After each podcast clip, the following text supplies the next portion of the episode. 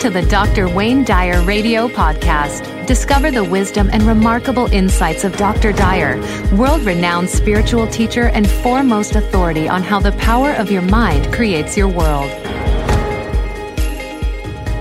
All right, Dr. Dyer, let us go on now. We have Susan on line three from Phoenix, Arizona, waiting to speak with you. Hi, Susan. Hi. Hi, Phoenix. Hi there. I just How you wanted doing? fine. I'm glad you're part of my life. I've been listening to you for years. I've attended seminars over at Unity and also in Scottsdale.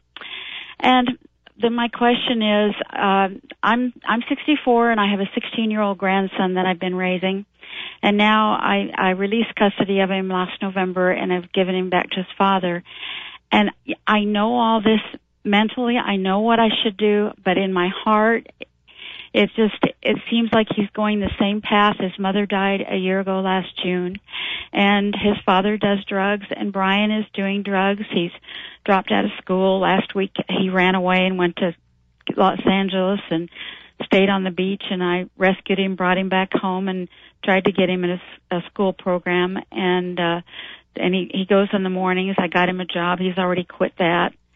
I'm just don't know what to do. I know that I need to let go and let him experience what he needs to go through.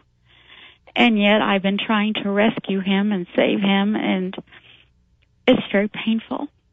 I can I can hear it in your voice, and and I can really really Susan uh, relate to that because I have a daughter also who's uh, 23 years old and um, did uh, and every effort that we made to get her not to do drugs, and every treatment facility and every uh, psychiatrist and psychologist and counselor and uh, every you know any Yeah. supplements whatever it is that we could do. And I, she told me something that was so really, truly revealing to me not too long ago because she is now sober. Um, and she is not, and she is not doing drugs and, uh, and she did them for 10 years, uh, uh, all the time. I mean, from the time that she was a young teenager.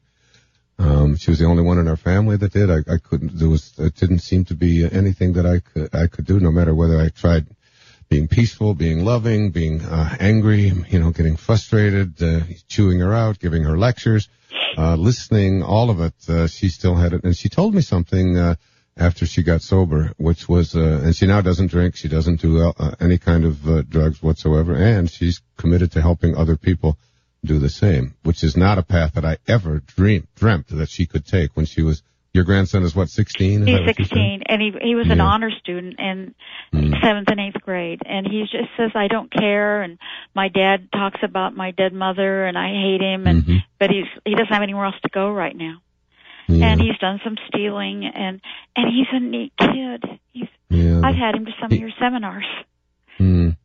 I've been So, uh, uh, what I would recommend is was what my daughter told me is she said, Dad, I always knew that you wanted me to stop doing that, and I always knew how, how it hurt you and how it hurt mom and so on. And she said, but I, I also knew deep within me that I wasn't going to stop until I was ready. I just, you know, and it's, and it's one of the things you learn when you're dealing with people, especially with addictions of any kind, and even people who are overweight and so on, or people who are just, you know, smokers or, uh, or drinkers or, or doing coffee or too much sugar or whatever it might be, that there has to come a time within when you begin to say, because addictions, all addictions say the same thing. And, and I have a chapter, there's a book, a little book you might want to give to your grandson. It's called Being in Balance.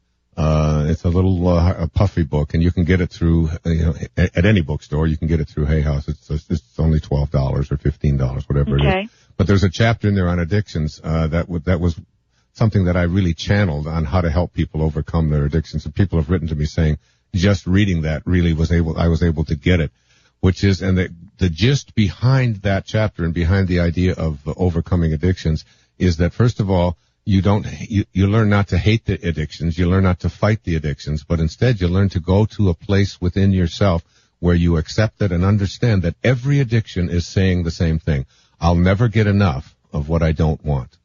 I'll never get enough of what I don't want. I'll never get enough of what I despise.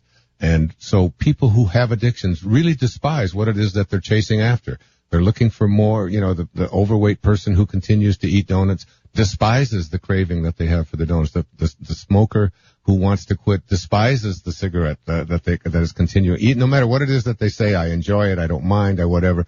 There's a part of them that says, they're totally, completely out of balance between what it is that they would would like in their life and what their behavior is. Because when you're chasing after something that you don't want, that's a that's pretty much a definition of insanity, isn't it? To Yeah. be going after something that you don't want.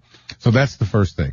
Okay. The second thing is is your um, your relationship to uh, this young man. If you can teach him somehow that you're not interested in changing him, that you understand that this is something that he is doing, and that I love you even if you are doing this, uh, you know, conduct this behavior. One of the things I learned from Abraham, the Abraham ta- tapes, particularly uh, the law of attraction, is that the the way that Abraham was asked that question, what would you, how would you handle uh, a, a young teenager who was uh, who was going through this struggle? And he said, uh, Abraham said rather, um, I would love them through it. I would love them through it. If you can find a place so that this young man doesn't feel the shame, because the shame manifests itself in his anger, the anger toward his father's, rec- rec- you know, making constant references to his mom who died. Did his mom die? Did his mom die from drug overdose or drug, Yes. drug use? Yes, So- at 36. Yeah. So there's a huge fear. Does he? Did he know her? Was he? Yes, yes, uh, he did. Is this your? Was this your daughter? Uh, no, Kelly is my son, and he's Brian's father. And Mm-hmm. I I. I, took Brian away from Kelly four years ago, and uh, Mm-hmm. we kept we kept pretty good thumb on him until last fall. And then we Mm. put him in a private school, and he flunked out. And you know, he just looked at me and said, "I'm gonna I'm gonna smoke pot. I love it. It's great." And um, so he went. Mm. what other? What else does he do? What other drugs does he do? So far as I know, it's just pot. He said, Grandma, I'll never smoke crystal meth. You know, I won't do that. And he told me when I went Mhm. to California, he said, I didn't do cocaine. And there were kids Uh-huh. doing cocaine, and there were kids, I guess something about helium. They were doing helium. And did you? Did and how did you feel? How did you react to him when he told you that? He called me from California. I put I put it a missing thing. I called the police, said he was missing. No, I mean when he told you when he because we only have a few minutes. When he told you that he didn't do crystal meth and he didn't do cocaine, how did you react to that? I was very neutral. I don't think I reacted at all. I Because drugs are just not uh, something that you understand anything about, are they? I mean, you didn't do them yourself. You didn't grow up in a world where. Uh, I grew up with an alcoholic father who died at 58. Yeah, but I'm- not drugs though. Not, not these- drugs. not I've these- never done yeah. drugs. Yeah, No. so the drugs were just yeah, and people who've never done drugs really don't oftentimes get the incredible pull that Yeah. it has on you until you get to the point. Now, I would suggest to you that Kelly, um, your grandson, is uh, he may be much further along and, and, and not nearly as in, in, in the kind of danger that you that you anticipate him being in.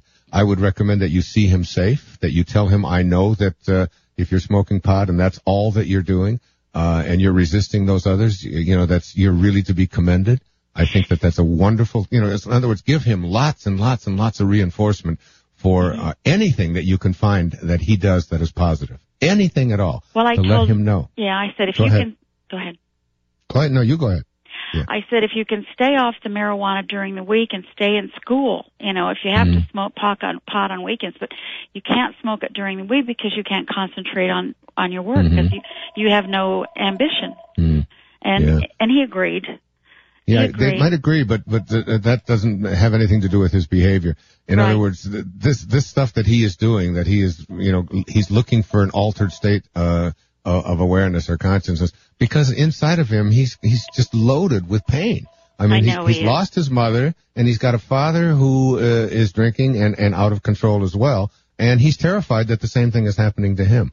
So Yeah. it's like if you if you can be a person who reinforces within him that no matter what it is that you do, Kelly, I love you, I adore you, I'm here to help you anytime you want to talk about, and I see strength in you, and I know that uh, you will make the right decisions, and uh, you know continue to stay in contact with me. All of that kind of thing is the probably about the most effective thing that you can do for him right now. But what can you do for yourself? That's what I want to close the call with, it, which is to to understand again what Lao Tzu says in the, in the Tao, which is you have to practice non-interference.